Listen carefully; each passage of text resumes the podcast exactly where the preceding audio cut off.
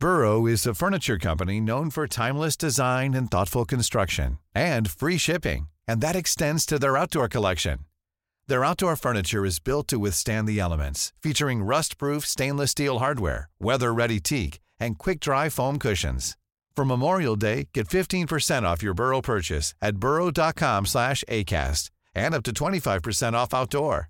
That's up to 25% off outdoor furniture at burrow.com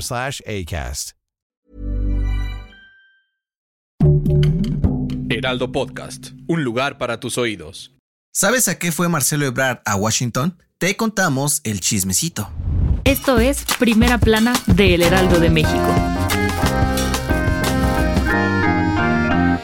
Bien dicen que bajo advertencia no hay engaño. Y este lunes, el canciller Marcelo Ebrard viajó a Washington para ponerle un alto a las intenciones de Estados Unidos de enviar a sus Fuerzas Armadas a nuestro país para combatir a los cárteles de la droga. Y es que, por si no lo recuerdas, a raíz del secuestro y muerte de ciudadanos estadounidenses en Matamoros, Tamaulipas, hace apenas unos días, el Partido Republicano puso en la mesa la propuesta de declararle la guerra a los cárteles mexicanos y así hacer justicia por mano propia en nuestro territorio. Pero esta idea se fue un poco más allá y también fue impulsada para que se pueda controlar el tráfico y consumo de fentanilo en el gabacho, pues las autoridades del país vecino están convencidas que la crisis y miles de muertes que ha provocado esta droga tiene su origen en México. Luego de estas declaraciones, AMLO aseguró que México está haciendo su chamba para cortar de tajo el tránsito ilegal de esta y otras sustancias, pero que Joe Biden solo le está echando la bolita a su gobierno y no están haciendo nada de su lado de la frontera para calmar la crisis. Ante esto, el canciller Marcelo Ebrard reunió al embajador de México en Estados Unidos, Esteban Moctezuma, y a 52 cónsules para presentar un elaborado plan para combatir el tráfico de fentanilo y de paso una campaña para defender a México de las intenciones del Partido Republicano. Entre las estrategias que se acordaron en esta reunión, destacan informar a paisanos sobre el peligro de la droga, reforzar la seguridad en aduanas para evitar corrupción y tráfico de sustancias ilícitas y ampliar los servicios de salud pública y atención a trastornos mentales. ¿Será suficiente para detener la crisis de fentanilo y el plan de Estados Unidos de intervenir en México?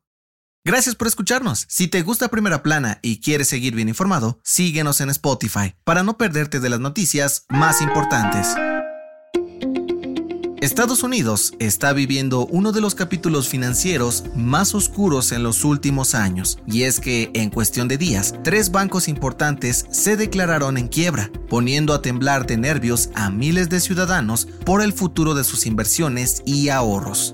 Ante esta situación, muchos inversionistas están tan preocupados que analizan sacar sus fondos de otras cuentas, lo cual podría implicar que otros bancos tengan el mismo destino y se declaren en bancarrota. Pero para calmar las aguas, el presidente Joe Biden aseguró que la Reserva Federal ya se hizo cargo de los bancos en quiebra y aseguró que todos los inversionistas tendrán su lana y pidió a los estadounidenses confiar en el sistema bancario de su país, pues es seguro. Y este oscuro episodio solo se trata de una fuerte sacudida económica.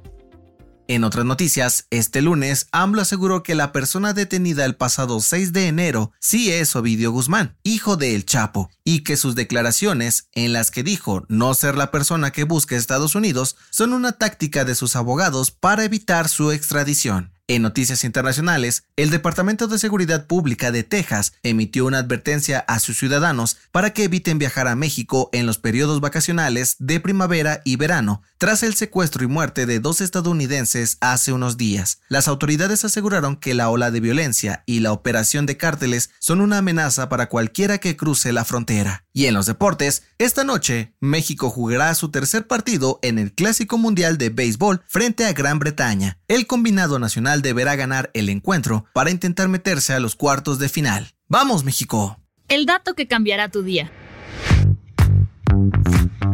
Hoy se celebra el Día Internacional del Número Pi 3.14, el número más estudiado e importante de todas las matemáticas de acuerdo con la comunidad científica. Si pusiste atención en tus clases de secundaria, tal vez recuerdes que pi es una cifra infinita. Hasta el día de hoy se conocen 62.2 billones de dígitos de este número. Además, su celebración coincide con el nacimiento de Albert Einstein, quien nació un 14 de marzo de 1879. Según el libro de los récords Guinness, la marca de más dígitos de pi memorizados por una persona es de 70.000 y pertenece al indio Ragber Mena, quien en 2015 escribió todos estos números en poco más de 9 horas y 21 minutos. ¿Tú de cuántos te acuerdas? Yo soy José Mata y nos escuchamos en la próxima.